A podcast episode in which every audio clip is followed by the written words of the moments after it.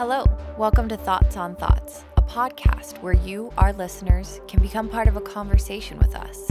We are three therapists who are going to talk about the good, the hard, and all the in betweens of life. Come join us.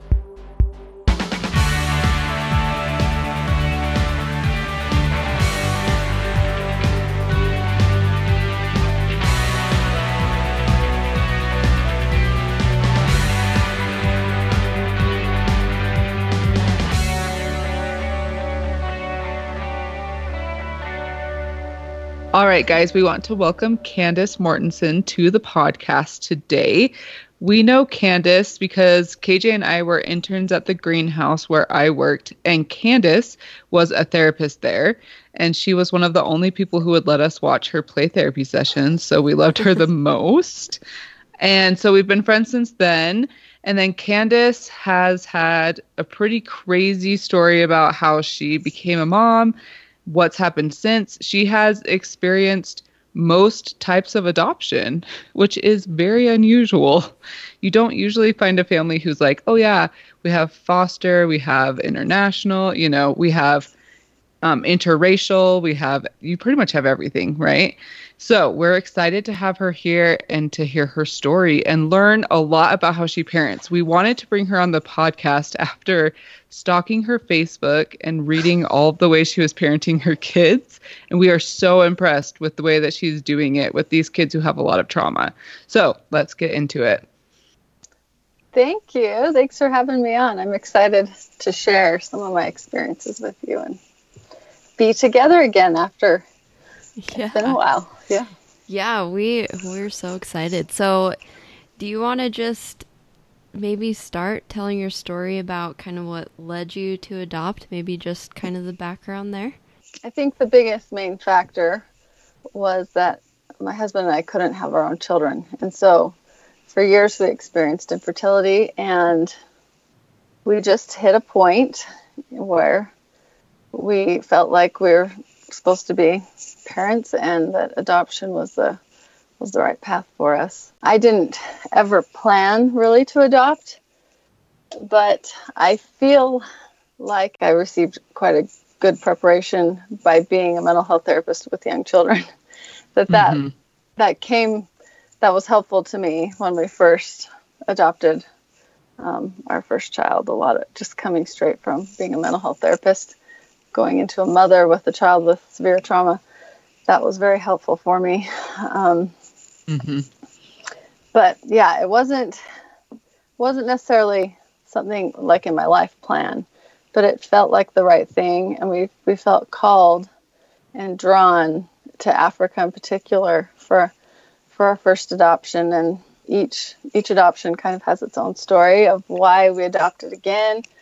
Um, but I think when, once you adopt, and I think a lot of adoptive parents feel this way, that when you when you go to an orphanage and you see kids in an orphanage like we did in Africa, that your heart kind of is drawn drawn to go again or help more because if you can, that that that's something you should do because you just your heart is drawn out to these kids that you know who are still over in in an orphanage that their pictures kind of stayed in our mind and so we we felt drawn to to go to Africa so we we had some big things happen financially that helped us to be able to go because it's pretty expensive to adopt internationally.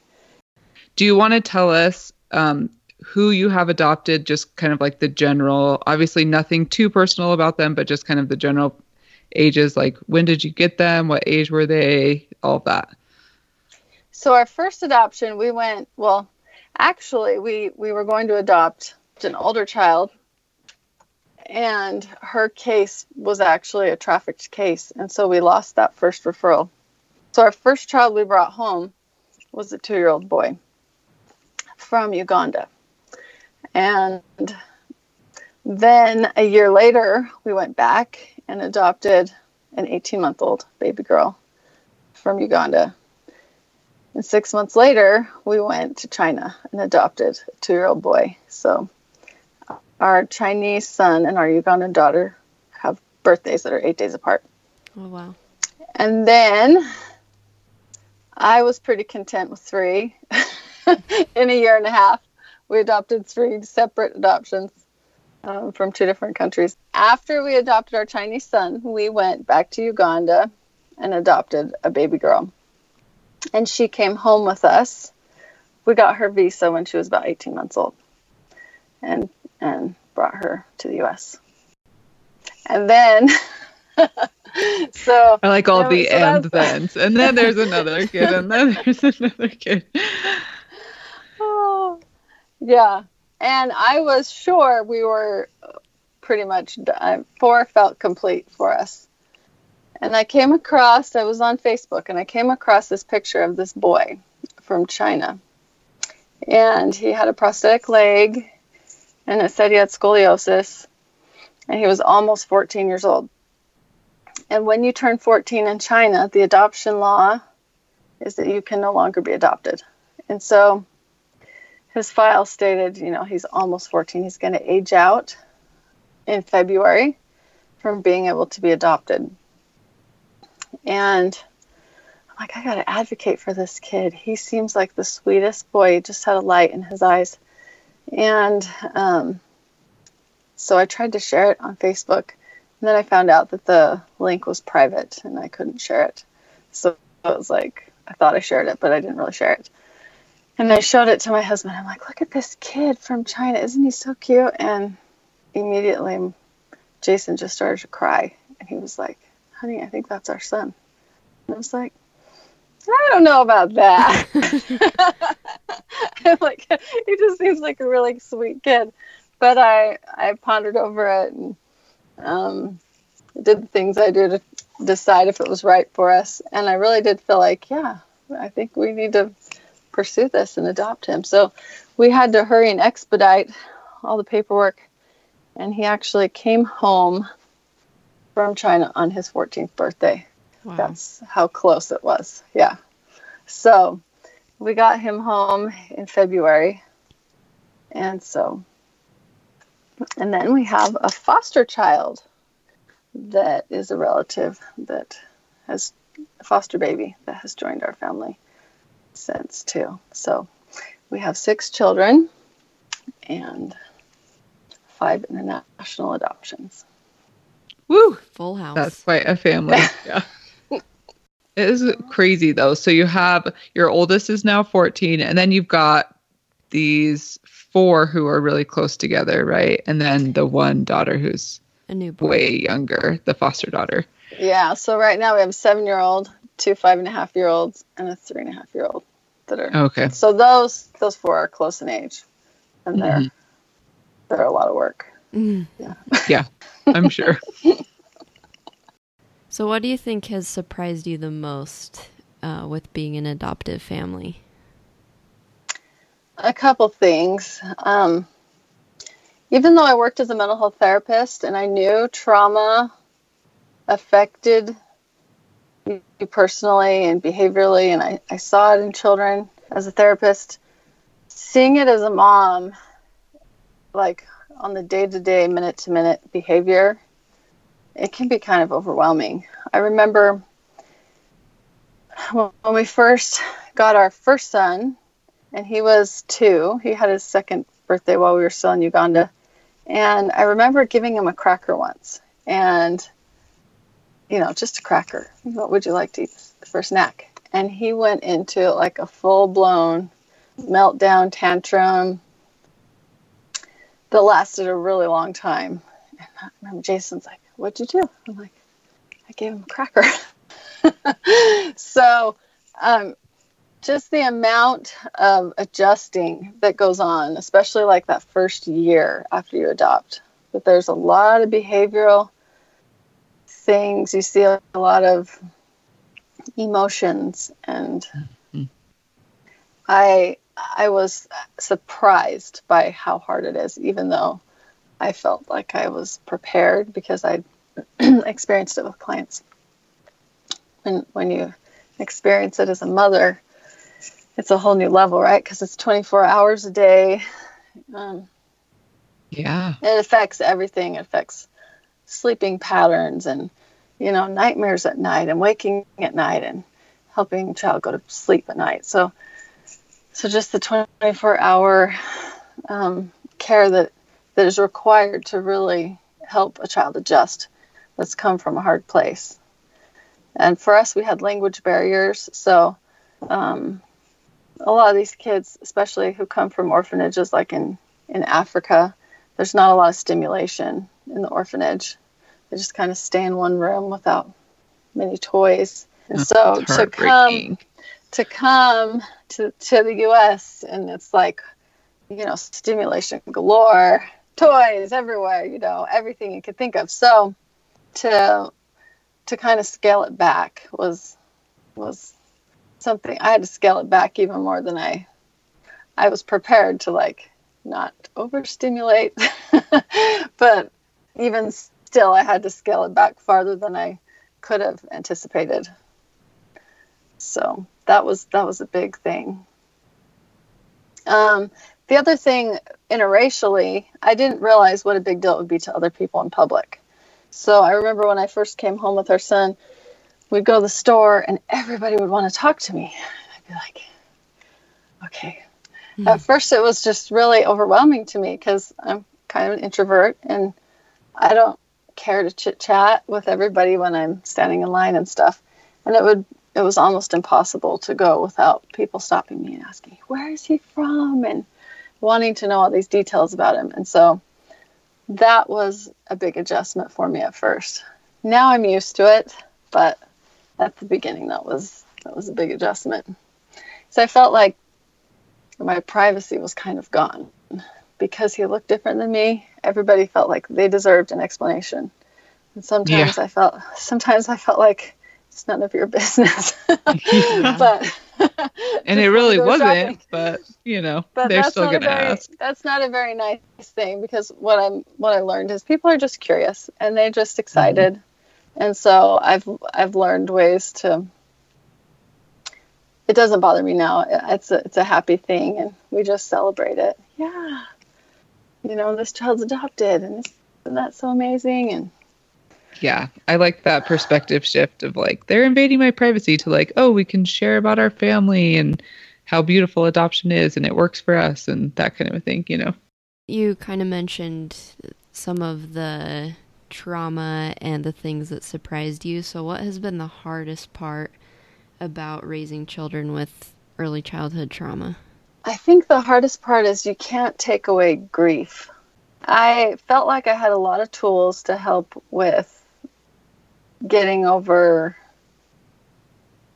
like the trauma of scary things that have happened and I created like these life books for each of my kids, and I put tons of pictures in of their stories of what they've been through, so they could process it. And my kids really love love that. They still do. They still love these books. I had them printed, so they're like real books, you know, and I made them really special. And I I told the story like with an EMDR protocol. Even if you're not a therapist, I feel like the way the book is written, it applies to anybody. It's sort of like Francine Shapiro's book, Getting Past Your Past, and how she she outlines ways that you can work on getting over things that are hard for you.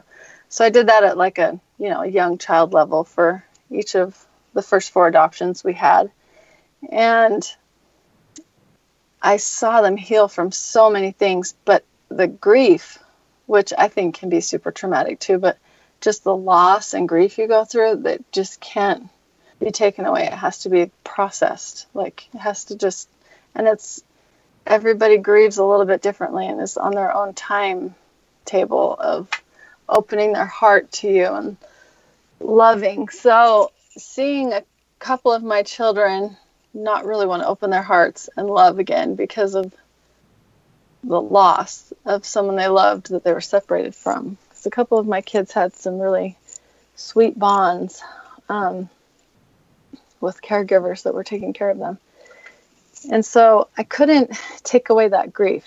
I felt like I had tools to take away trauma, but grief, which was connected to the trauma, was just something that had to had to be felt. Like you yeah, you loved this person and now you're not with this person is a hard, hard thing for a little child to go through. So for me, that was something hard to witness where a couple of my kids, just that grief, it's hard to explain, even in words. Just, you know, people who've lost someone really close to them, there's just this feeling, you know, that you have. Mm-hmm. And then on the other hand, not having that with somebody is a different kind of experience too, and a different thing a couple of my other children have gone through where they didn't have a close bond, you know, with anyone. Um,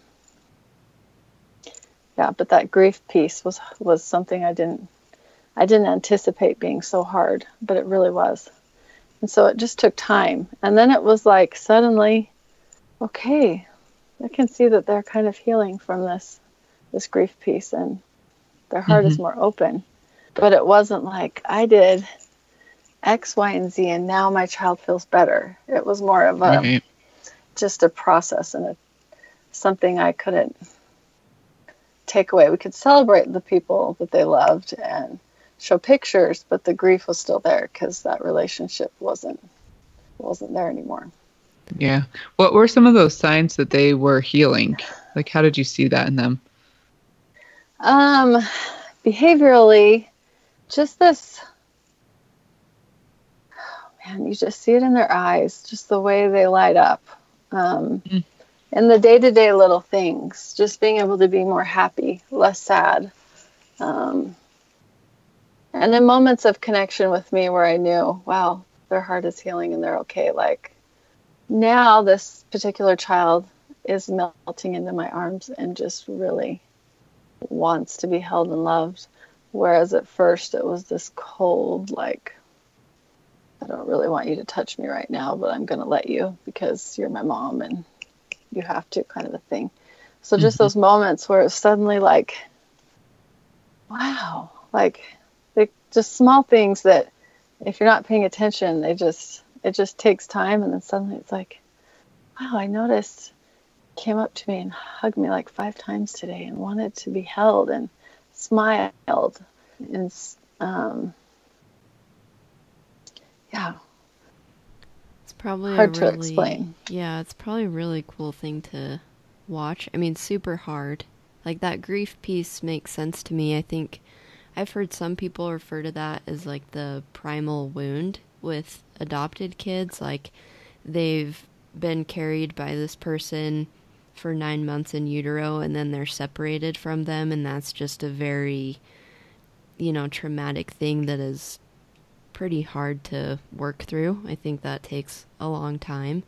And so I think that makes sense, you know, you being with these kids for years and then starting to see some of those walls come down and them seeking that affection. That's it's really amazing. Yeah, and each had their unique way, you know. Like a couple of my children, I felt like I was able to have a closeness quickly and a couple of my children did not want that at first at all. And so there's so many factors, you know, that went into it. It was like personality and life experiences. Um, it was just interesting because I would get my head around, okay, I've done this a couple times, I know what to experience, but each kid just had their unique way of being, just like we all, you know, we're all different. And so there's no one size fit all way of interacting with each of them in our family. They all needed something a little bit different. Um, and I had to kind of honor their space and not push too much into their com- their their comfort level.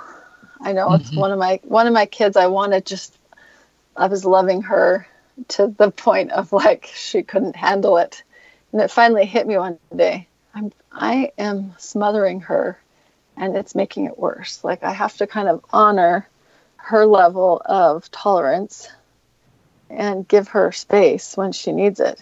Even though I feel like if I just love her more, it'll help her heal. Um, and to a, so it wasn't that I didn't love her as much. I just gave her a little bit more of her.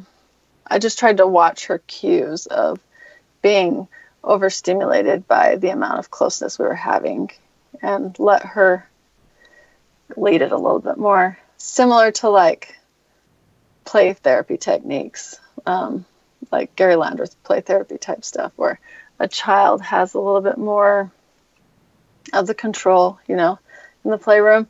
Some of those things I had to kind of implement with relationships, with our with the relationship with my kids in moments where, okay, I'm overdoing it a little bit with the amount of smothering and trying to heal. I need to give her a little bit of space in this area this time of day or whatever.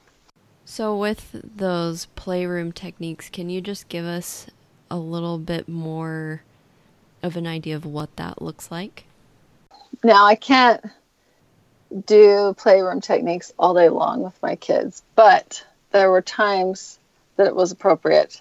So, and it was really easy to do with my first adoption because he was the only child. And it was like I could do play filial therapy at my house. It was pretty awesome. Um, so, for example, like with him, when he wanted to play, I would let him choose what he would wanted to play. And then I would join in when he invited me to join in with him. And I would comment to him about his feelings that I noticed he was having or the effort he was putting into the things he was doing. Like, you're working really hard at that. Just let him really be in, in charge of the playtime. And it was amazing the things that he would play through. Even though he didn't speak English, it was like we were connecting through play. So we didn't have the language there yet, but we could play together, and it was really fun and good. And so it built our relationship. It was it was great. But I would say, um, just as a general mom rule, if you play with your kids, that builds the relationship with them. And if you let them be in charge of the play, you're like half doing play therapy as it is. Mm-hmm. So I I noticed as a therapist sometimes the parents wanted to take charge or start teaching or be like, let's build a house, and the kid's like, no, I want to build a castle, you know. Mm-hmm. So just letting the kid be in charge of what they're playing really is healing.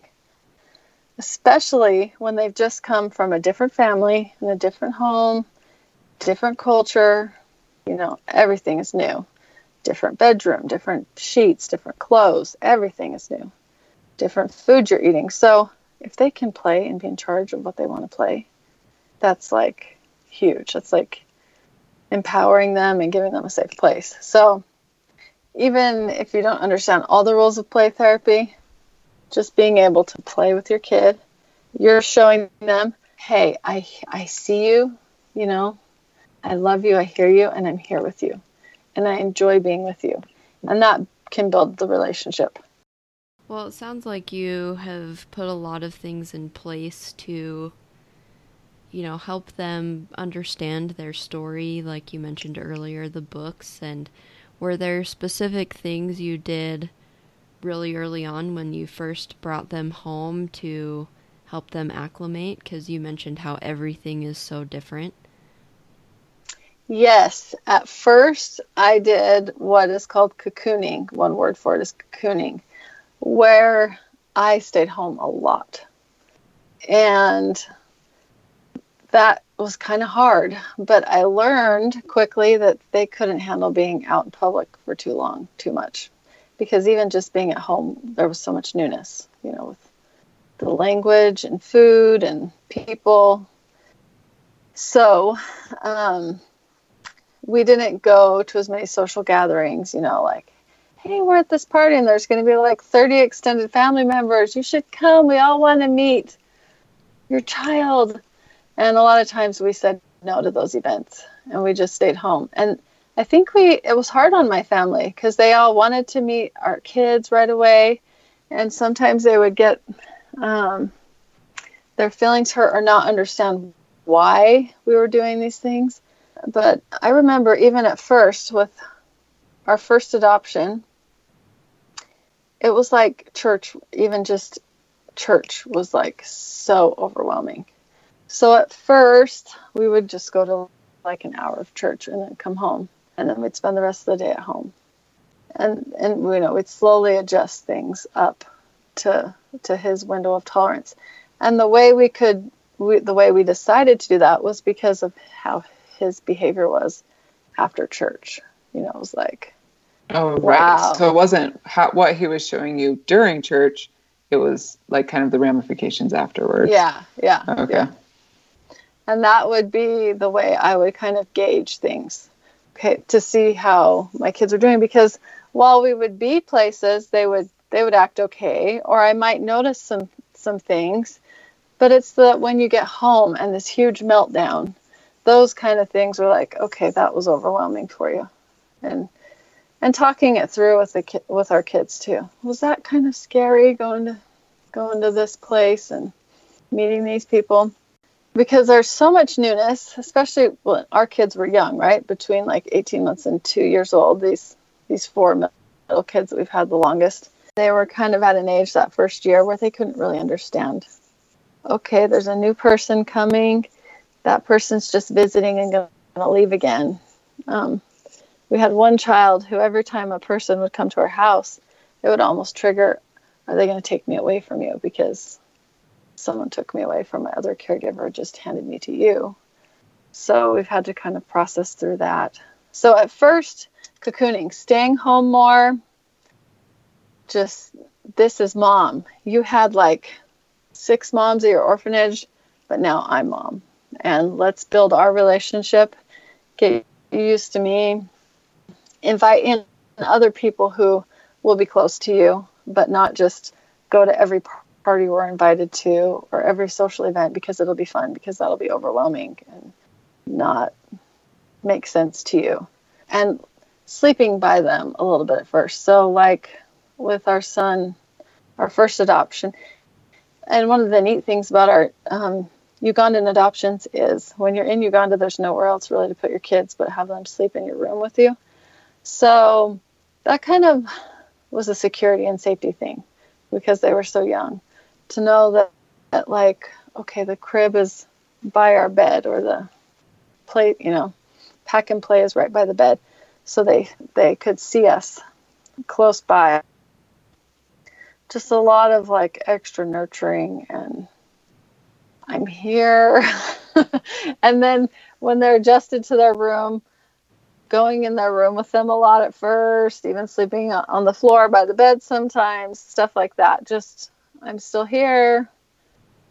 Just a lot of emotional reassurance and reassurance. That's the word. Yeah. Yeah. We're here and we're not going anywhere, and these people aren't taking you, and yeah, just kind of that repetition. Yeah. Another thing, when they first especially my Ugandan children, because they were severely malnourished before we got them. So hmm. they had a lot of food trauma. I never controlled their food intake. So we always had food available. And oh my, the amount of food they would eat at first. It was like mind blowing amounts of food. And I just let them eat and let them eat and let them eat. I remember my mom was like, when my daughter was less than two years old, um, she was eating, you know, these ginormous amounts of food, but she had she had severe malnutrition, like super severe malnutrition. So I just I let her eat, and you would sometimes wonder like how is she not going to throw that food up? Like she's eating so much, and I think I don't know. I just felt like I never worried about it, and she never did throw up, but she ate a ton and now I can barely get her to eat. Like, like eat your dinner. like, you it's have, funny how they get, know what they you need. You can't get dessert until you eat your dinner. But at the beginning, I think some, some people might struggle with letting their kid eat that much because they think this isn't healthy for you. You're going to get sick. Seriously, when it comes to food trauma, let the kids have control over what they eat and how much. Mm-hmm. Don't yeah. control food. So that was one thing I just I just wish everybody could know. My kids that had food trauma, you know, kids who didn't get enough to eat, now that's not a problem at all. Have you already seen differences between parenting an adoptive newborn and child and teenager? Yeah, but in all three, there are similarities too. So we've only had one newborn come to our house. And, and I remember going to the NICU for over a week with her, knowing she was going to come into our family. Um, and I remember one of the doctors, and I'm so grateful that we had this particular doctor. She came up to me. Um, she's actually a neighbor, and she was working that day. And she said, You know, your baby's grieving her mom. I'm like, Yes, a medical, you know, that this person got it. And I could sense it. Even though she was a baby, I sensed like that she knew her mom wasn't there anymore. And where was her mom? And so I could sense it even in the baby. And with visits that used to go on that don't go on anymore with, with the father, every time she went and came back, I could sense emotionally that was really hard for her. And behaviorally, she was crying more and uncomforted um, by me as much. Stuff like that, I could even notice in in our baby um, with relationship and adjusting to the family. Teenagers are different, though. I notice it's different because I can't just pick him up and hold him and, and you know, like play toys with him. Mm-hmm. so yeah, we we have to connect differently. I feel like our son, um, our 14 year old, though, came from a really good foster family that had him most of his life before we got him. So he already had some good relationship skills, which mm-hmm. I think has helped the transition really well. And he chose to come to America and be adopted. He had a choice and he wanted to be adopted. Um, so I think those things have helped him. I remember he was pretty quiet at first, and one thing we did it was, it's a type of play therapy just with a um, teenager is we played games at first, and it, he wouldn't talk much at all because um, he didn't speak much English. But when we played card games, he would speak. So like at first we played Uno, and he could say the numbers, you know. So he would hmm. say. You know. So the little bit of English we did have, we were connecting and talking and playing a game. And so then we would progress and play different games and learn different rules. And we'd use Google Translate to explain what to do because the English was so limited. But he, we found that that was something he really enjoyed doing. And so that was a way to kind of bond and have him enjoy being with us and laughing and having fun together. So just in a more teenage way. And no pressure, just like, hey, let's just be together rather than, hey, let's like connect right now and have this really intense personal conversation, even though we don't even have the skills to do it, you know, but just like, hey, you're in our family and this is what we do. We have fun, we play together, you know, even yeah. when you're a teenager, that's what we do, which is awesome. Yeah. And eating, again, eating is a great way to connect. Everyone does it. Everyone in the whole world does it. Okay, Candace. So a long time ago, I don't know when, but you posted on Facebook, and this is super creepy, but I loved it so much. And I used it in therapy a lot. I didn't like say any details or anything, but I always be like, I heard of this mom who did this amazing thing. and it was awesome. So, what I loved was you told a story about one of your kids throwing a tantrum in the store. Do you remember this? Am I jogging your memory? And you took away their like lovey little stuffed animal thing, and you were like, oh my gosh, I really regretted it but then you used all of these um, whole brain child tools to help the child work through what was going on. So I know we have a lot of young mom listeners who want like evidence that that stuff works. So why don't you tell us an example of like, hey, when I actually connected with the root of the problem and attached instead of like disciplined, it really worked. Can you give us like an example with a, like a traumatized yeah, child? Yeah, I think I remember what you're talking about. I, I remember I let my ch- children watch the movie Boss Baby. And I've learned that there are a lot of movies that will have triggers for my kids. And Boss Baby was one of them because this baby, if I remember the movie right, he's just like comes down from a place and joins a family, right? Like, mm-hmm. kind of like, don't. It's like he's he's made in heaven or something. And anyway, he joins this family and not through birth, you know, not through his mother's tummy. And, and so watched the movie. He seemed fine. And then suddenly he had a huge meltdown and he was being really defiant. And I'm like, if you don't stop and you don't listen, I'm going to take away your stuffed animal. And of course, he didn't stop. He didn't listen. So I took away his stuffed animal. And then just this tantrum went on and on, and nothing was working. And we had to go somewhere. I remember we couldn't wait any longer. And here's the other three young children in the van, and they're like, Stop screaming. And I remember I pulled over. I think I even pulled over and like took him out of the van because it was like one of those, like, you have got to stop screaming. We're losing our minds. Which and, happens sometimes. Yes, other parents. Yes. It happens. Yes. And I wish I could say I was like super calm the whole time, but I wasn't. And um, it's hard to be calm all the time as a mom. It just, you're going to have moments where you aren't as kind as you should be and you say things that you shouldn't. So this was one of those times where I was just like, I was just fed up. And it was like there's this like quiet reminder to me like he he's been triggered by that movie. And so i finally was like did that movie make you feel sad? Did it make you think about how you're adopted? And he said yeah it did. And i'm like i'm so sorry. And we just held each other and hugged. And his behavior totally shifted. And he went stopped throwing his tantrum and like i'm so sorry you had to go through that and i'm so sorry you're thinking about that right now. And that made a world of a difference in that moment. Right. Being able to yeah. identify for him what was going on. Yeah because he was still young. I think he, he was like three and a half or four years old or something. Mm-hmm. so yeah he couldn't he couldn't put those words together on his own.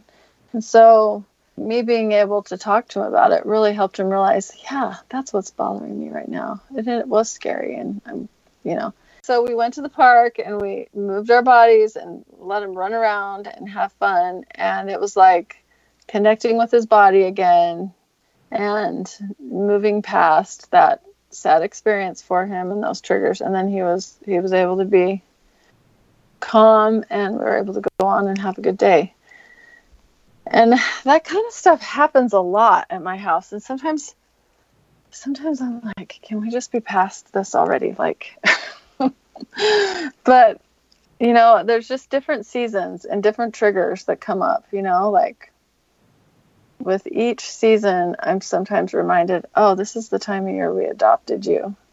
And i'm kind of noticing your behavior's escalating and i think it's because of that. And so i don't say that to him but then we might revisit talking about hard things and in whatever appropriate way or pull out the book again you know and just talk about things a little bit. And for me it will remind me okay this couple weeks my child might be more emotional but i think it might be related to this is the time of year he came into our family and it's still kind of hard.